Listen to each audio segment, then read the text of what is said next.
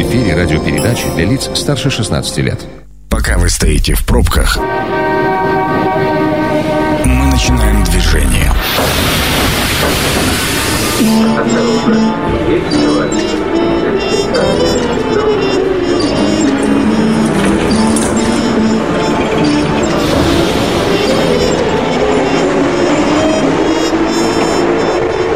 Метро.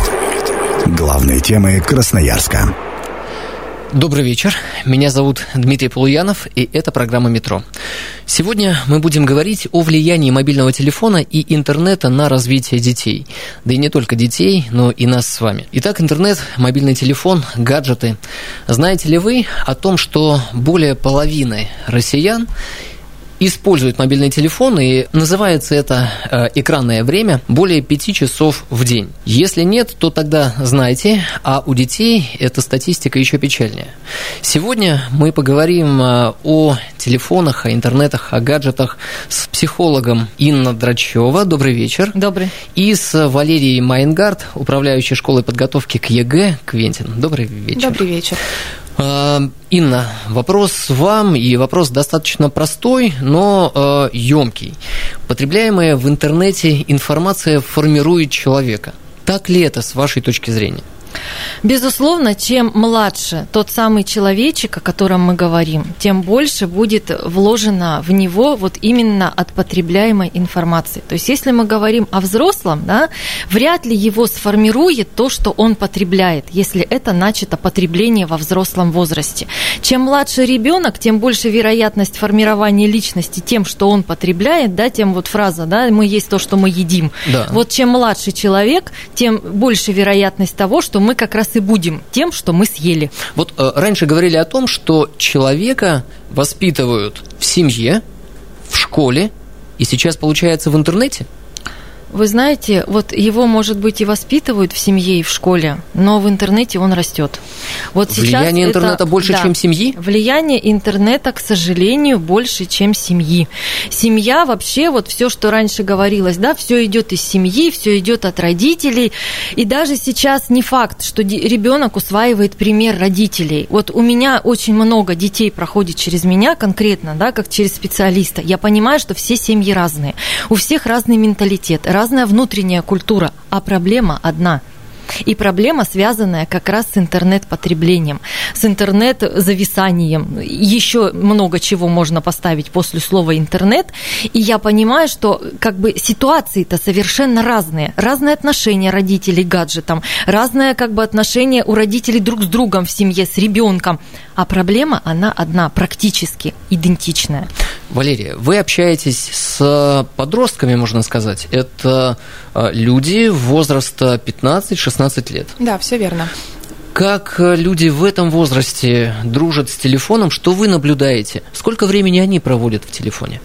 Я наблюдаю на наших занятиях, что они в телефоне время не проводят, так как мы заняты делом. Не проводят? Ну, конечно, нет. Так, но было бы странно, если бы они на занятиях. Нет, естественно, исключение этой ситуации, когда я не против телефонов на своих занятиях, и я не против телефонов в школах, например. Это абсолютно нормально, но если ребенок не использует их для потребления именно развлекательного контента.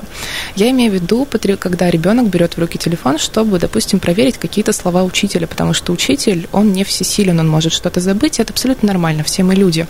Или когда ребенок, вот я сейчас, возможно, страшную тайну открою, но 11 классы особенно, когда у них идут какие-то совершенно ненужные для них дисциплины, они открывают телефон для того, чтобы решать тесты для подготовки, которые им нужны. И это нормально. Они правильно и рационально распределяют свое время. Они не хотят тратить свободное время, которое они могут потратить на, допустим, друзей, отдых, на семью элементарно. Они делают просто замещение некоторые. А вы подписаны на кого-нибудь из ваших учеников? Конечно. Насколько они активны? Вот я согласен с вами, это было бы странно, если бы на занятиях доставали мобильные телефоны и проводили время там. Зачем пришли, спрашивается. Но за пределами учебного заведения ведь можно узнать, как ведет себя тот или иной человек. Есть ли у вас среди учеников такие очень активные пользователи социальных сетей, которые показывают все и вся? Ну, их скорее минимум. В большинстве своем это абсолютно нормальное, не выходящее за рамки, например, моего понимания адекватного использования времени, адекватного проведения времени в интернете.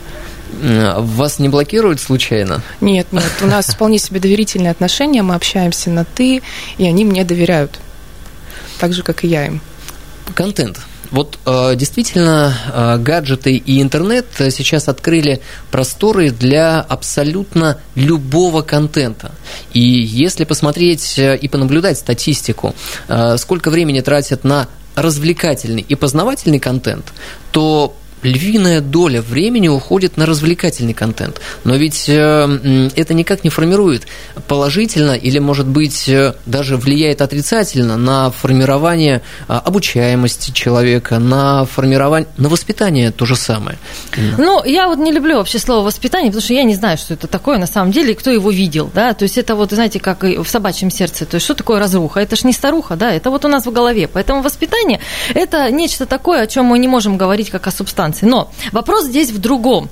То есть, когда человек засасывает его в эту вот социальную сеть, и, кстати говоря, вот отвлекусь на секундочку, дети тратят, между прочим, времени на свои страницы в социальных сетях, репосты, все вот эти информации и все прочее гораздо меньше, чем взрослые. Статистика по школьникам, у них страницы, фотографии меняются реже, информация появляется реже. Они реже, кстати, стали выкладывать там свои, не знаю, губы, волосы, там все, что они делают, чем это делают люди, которым уже за 25. Это другая проблема. Это вообще проблема другого эфира, но проблема детей в том, что они, зависая, они еще не могут распределить свое время.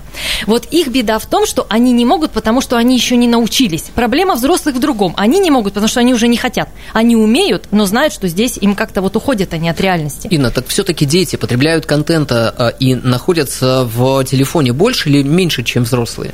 А вы знаете, если вот так сравнить конкретно жестко, а мне кажется, что взрослые-то перевешивают эти весы. У взрослых чаще наблюдается механизм тотального бессознательного отвлечения на телефон. Дети, по статистике, выложив что-то, допустим, на свою страницу в социальных сетях, они реже заходят посмотреть лайки, кто сколько определил, и их там вот, ну вот, нравится, не нравится и все прочее. Взрослые делают это чаще. У детей новая мода. Это YouTube. Это видео. Да. И да. Контент, который потребляют, это видеоконтент. Тут я им согласна. Лень читать. Да, им лень читать. Они упрощают себе жизнь. Но эту тотальную лень тоже не дети спровоцировали. Мы живем в обществе, где микроволновка включается от пальца, курица готова через 2 минуты. Не нужно давить младшего, чтобы он переключил телевизор. У нас есть пульт, понимаете? Мы даже стоя в супермаркете, нас раздражает тетенька впереди с большей корзинкой, мы мечемся от кассы к кассе, где бы быстрее пройти. Вы про упрощение сейчас говорите? Совершенно верно. Конечно, поэтому дети, это очевидно. Вот это то, что идет от нас. Не факт, что из семьи, правда? То есть в семье мы можем дальше ходить и переключать сами телевизор, но ребенок уже будет упрощать свою жизнь, независимо от того, как будут себя вести члены его семьи. Поэтому вот то, что касается видеоконтента, да, стали упрощать вообще. Голосовые сообщения, видеосообщения, то есть уже стали, простите меня за бедность речи, выражаясь детским языком, не заморачиваться на то, чтобы написать. А вдруг еще и с ошибкой, а вдруг и буквы забудет. То есть, ну вот, скажем так, голосовые сообщения, потребление видеороликов, ну это все действительно приводит к тому, что зрительный анализатор. Вот я всегда с медицинской точки зрения страдает зрительный анализатор, не зрение, а зона головного мозга, которая отвечает за глазодвигательные функции. Давайте остановимся на станции Народной. Сегодня мы спросили у красноярцев, сколько времени в среднем ваш ребенок проводит с телефоном или другим гаджетом?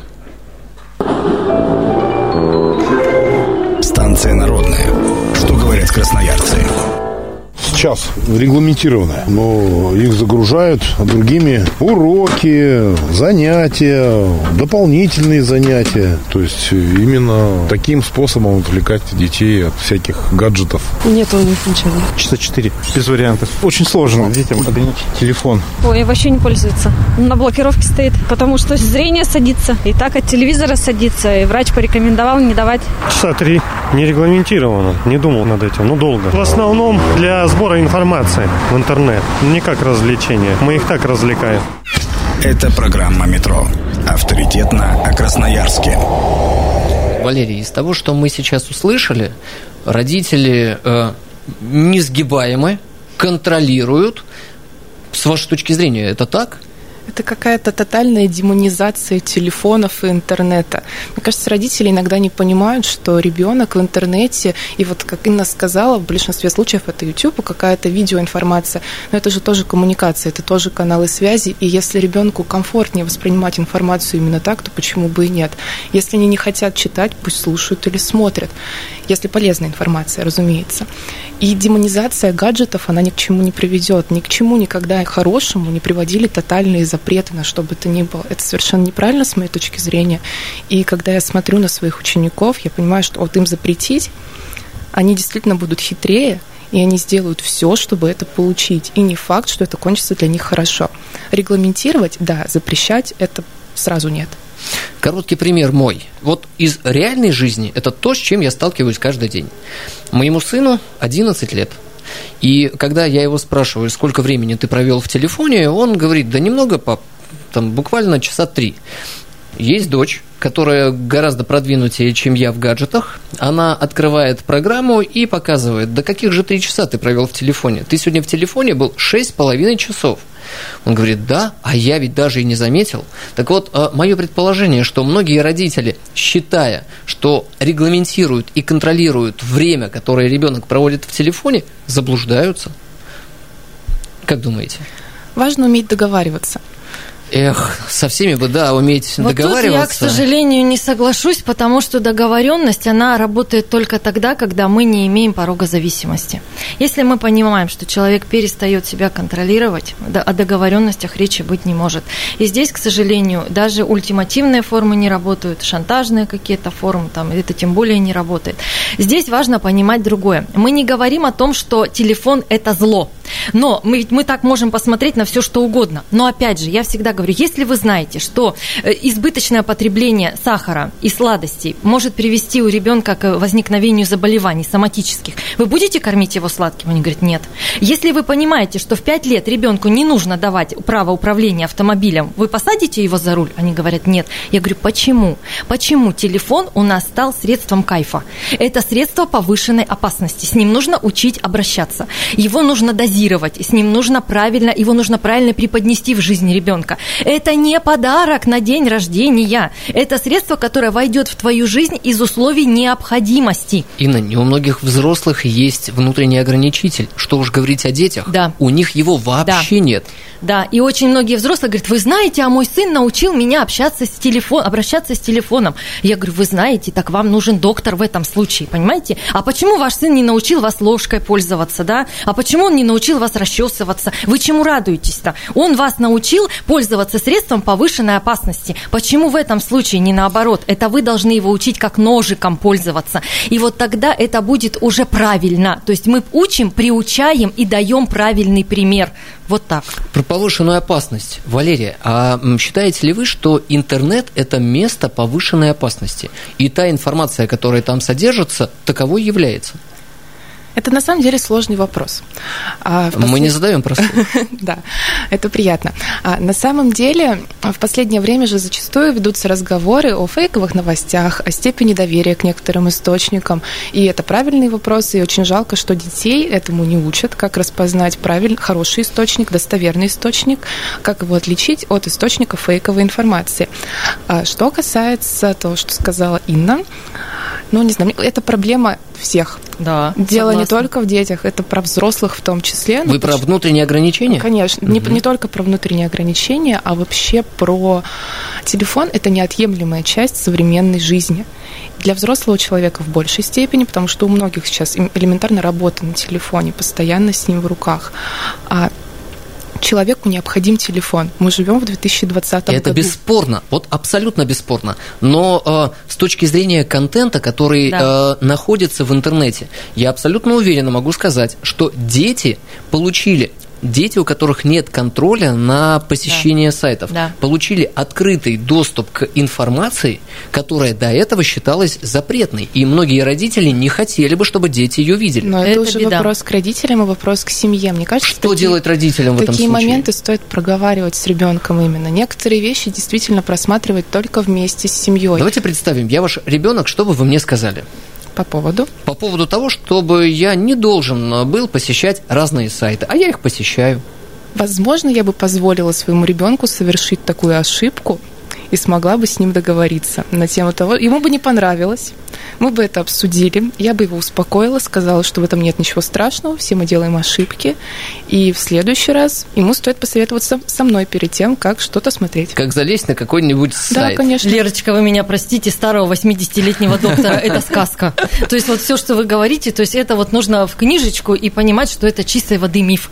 У меня одна семья позволила ребенку также попасть в сеть, в пространство. Это закончилось тем, что у ребенка был жесточайший испуг, и на нервной почве отнялась речь. А все дело было в всплывающих порнокартинках. Это программа «Метро». Авторитетно о Красноярске. Добрый вечер. Это снова программа «Метро». Меня зовут Дмитрий Полуянов. И сегодня мы обсуждаем тему влияния мобильного телефона на развитие детей. И в гостях у нас Инна Драчёва, психолог. Добрый вечер. Добрый вечер. И Валерия Майнгардт, управляющая школой подготовки к ЕГЭ «Квинтин». Добрый вечер. Добрый вечер. Вот мы закончили с вами на полезном и опасном контенте, но есть еще одна статистика. И она говорит о следующем. Это исследование, которым я хочу с вами поделиться. Если человек проводит в телефоне более 3 часов, у него резко возрастает показатель депрессивных мыслей и агрессий. Насколько согласны с этим результатом исследования, и наблюдали ли сами в жизни когда-то, может быть, в вашем окружении поведение подобное у ваших знакомых, дальних или близких? Ну, этому даже есть исследование, и причем чем младше ребенок, тем меньше временной промежуток, после которого у него наступают вот такие вот поведенческие реакции. Это объясняется очень просто с точки зрения нейрофизиологии. Идет перегрев, а мозг ребенка, например, он работает по системе так же, как двигатель автомобиля. Он перегрелся, включается система охлаждения. Система охлаждение у ребенка – это движение. Поэтому начинаются различные суетливые движения, начинается бег, прыжки, то, что потом можно записать в диагноз СДВГ и так далее. Да? То есть ребенок охлаждается таким образом. Поэтому по тому, как ребенок ведет себя после общения с гаджетом, с телевизором, с компьютером, неважно, да? То есть какой-то цифровой информации, но чем меньше экран, тем быстрее наступает время перегрева мозга. Вот это очень опасно. Депрессия – это взрослых. Это и то я бы не привязывала клиническую депрессию, да, как заболевание, вот именно последствия гаджета. Но ведь зависть развивается через интернет, через социальные сети, приводит к депрессии. Приводит к депрессии что-то до сформировавшееся. Гаджеты – это только толчок. Скорее всего, приводит к депрессии то, что человек смотрит. Не сама зависимость от телефона, а то, что он просматривает. Красивое туловище там у своей однокурсницы. Например. Да? Например. Да. То есть кто-то живет лучше, кто-то там купил лучше машину, кто-то фотографирует еду в ресторане, а мы едим тут котлеты дома, да, то есть депрессии приводит фрустрация. То есть то, что ты хочешь, а у тебя этого нет. А ты смотришь, что у других есть. Поэтому люди, которые адекватно относятся к информации, которую размещают все остальные, у них депрессии есть люди в принципе не предрасположены. Они могут сидеть 16 часов в телефоне, открою страшную тайну, и у них никогда не будет ни депрессии, ни каких-то психосоматических глубоких расстройств. Ну, скажем так, будет, да, какая некоторая зависимость и отрешенность, возможно, скажем так, они украдут это время у каких-то других дел, и у них потом будет цейтнот, и большие глаза, что нужно доделать то, что ты не доделал, пока сидел там, смотрел пляжи, туловище и еду. Вот. Но депрессия, она, как правило, имеет другие корни. Но чем меньше ребенок, чем младше ребенок, тем больше вероятность того, что эмоциональное возбуждение будет индикатором состояния того, что с ребенком беда. И вот это является самым частым обращением ко мне лично, как к специалисту, когда с ребенком происходят такие вещи. Мы ищем это в гаджетах. Валерия, в вашей школе ходят депрессивные студенты? У меня нет депрессивных студентов. Единственное, что их беспокоит, это то, как они сдадут экзамен. И то, ну, как Инна, наверное, отметила, если у человека возникнет депрессия от того, что он 3, 4, 5, 7, 8 часов просидит в телефоне, в интернете, есть большие вопросы к его психологическому эмоциональному состоянию. То есть дело не в интернете. Валерия, еще один такой тезис, информация. Это исследование, которое говорит о чем? Что 3 состояния. Если у студента телефон находится рядом с ним, то его умственные способности резко ниже, чем если бы телефон находился далеко за пределами. Просто потому, что рядом находящийся телефон побуждает студента рассчитывать на него, и он не может на полную катушку включить все свои потенциалы умственные. Я понимаю, о чем вы говорите, и это все очень индивидуально. То есть мои ученики, для некоторых телефон – это какая-то страховка. Они уверены в себе, но когда рядом с ними телефон, даже не важно, там, он может в кармане лежать или просто в сумке, они чувствуют себя увереннее. То есть это, как это сказать правильно с психологической точки зрения? Это называется синдром ложной поддержки. Вот так ведут себя студенты, у которых мамы сидели рядышком, когда они были маленькие. Вот понимаете, здесь я всегда проверяю простым бытовым примером на колбасе. Положи человеку бутерброд. Вот если его умственные способности зависят от частоты переключения на бутерброд и желания укусить, вопрос в другом. Как формировались-то эти способности? И кто участвовал в подготовке домашнего задания? И почему ему нужна вот эта ложноположительная поддержка? Знаете, скорее главное, всего, что помогает. Совершенно верно. Поэтому здесь количество отвлечений на телефон, это, собственно, точно так же, если бы рядом лежал бутерброд, там, конфетка, да, то есть если человек, в принципе, не способен концентрироваться, независимо, что с ним рядом лежит. Любимый человек, которого хочется отвлечься, поцеловать, там, бутерброд с вкусной колбасой или конфетка. Вопрос-то ведь в другом. Поэтому если у человека есть четкое ощущение ответственности за свои действия, за свои бездействия, умение правильно ошибаться, правильно допускать ошибки, да, психологически правильно, нету такого, что написал букву и бежит к маме. Вот этот ребенок, он реже будет отвлекаться и на телефон, и на рядом сидящего любимого и так далее. А большинство людей все-таки слабые или сильные? Могут бороться со своими демонами? Я не могу сказать, то есть это вопрос такой, знаете, как большинство телефонов, плохие или хорошие, вот то же самое с людьми, то есть тут невозможно, статистика это вообще, знаете, есть ложь, наглая ложь и статистика, поэтому мы вот про статистику вообще сейчас не будем в этом моменте. Вопрос в другом, насколько человек склонен к зависимостям, вот тут нужно говорить о фрустрации, то есть насколько ты болезненно воспринимаешь какие-то, ну скажем так, преломления своих интересов в части достижения чего-то, получения чего-то. Вот очень много людей стали сталкиваться с тем, что они стали занижать свой потенциал, свою самооценку, напрягаться от того, что у них нет чего-то, что есть у других. Выражается это по-разному. Но вот тут та самая статистика работает нам, людям, да, не в лучшую сторону. Мы стали вот в век информационной доступности, мы стали то, что подростки говорят, загоняться. То есть начинать переживать. А вот все ездят отдыхать, а я не езжу. Ой, я все в Азию поеду, а я вот не езжу. Но это же тоже может вызвать депрессию. Но это же вопрос. Депрессию может вызвать все. Муха, которая пролетела, у нее крыло отвалилось. То есть, если у человека такое восприятие действительности... Ну, если так рассуждать, то тогда, я не знаю, даже фонарный столб может вызвать депрессию. Вот, депрессию может вызвать только предрасположенность к этому заболеванию. У нас сейчас люди начитались того же самого интернета, контентов. Они у нас теперь панические атаки у себя находят, понимаете? У них ресница чешется, они говорят, у меня тики. То есть, ну вот, понимаете, тут мы говорим в о том, что... В интернете вычитали? В интернете. Сейчас же все лечатся. Я своим студентам всегда говорила, кто лечится по справочнику, рискует умереть от опечатки. Вот это нужно помнить всем. И тем, кто сидит там по познавательным целям, и тем, кто там смотрит развлекательный контент. Самое главное – воспринимать телефон как телефон. Это не продолжение твоей жизни, это не часть твоего тела. Да? Вы говорите настолько правильные вещи. Но если бы вы еще и совет дали, как, например, мне, родителю, ребенок, которого проводит в телефоне 6,5 часов, поступить, я бы вам был признателен. Вот этот совет спрашивают все родители, которые приходят в эпоху наличия сотового телефона у ребенка. Здесь самое главное начать вообще как можно раньше. Да? Вот сейчас я обращаюсь к тем родителям, у которых малыши. Не дарите, пожалуйста, им гаджеты на дни рождения. Да? До скольки лет? До 7 точно. Угу. До 11 в идеальном варианте. Потому что мозг ребенка, кора больших полушариев зреет именно к 11 годам. Тогда ребенок способен саморегуляцией заниматься. Он способен хоть как-то контролировать. Тогда вы не будете уже таким агрессивным, каким были бы, если бы дали ему в 3 года или в 9 месяцев. Если у вас уже большой ребенок, правильно Валерия сказала, однозначно первый путь – это договориться. Если договориться не получается, да, то есть что такое договориться с точки зрения родителей? Это я сказала, а ты выполняй. Но почему? Договорились – это значит что-то общее. Согласовали. Найти выгодные условия для обеих сторон. Для обеих сторон, но одна из сторон не соблюдает эти выгодные условия. Вот, здесь другой вопрос, да, то есть мы используем все возможные гуманные способы.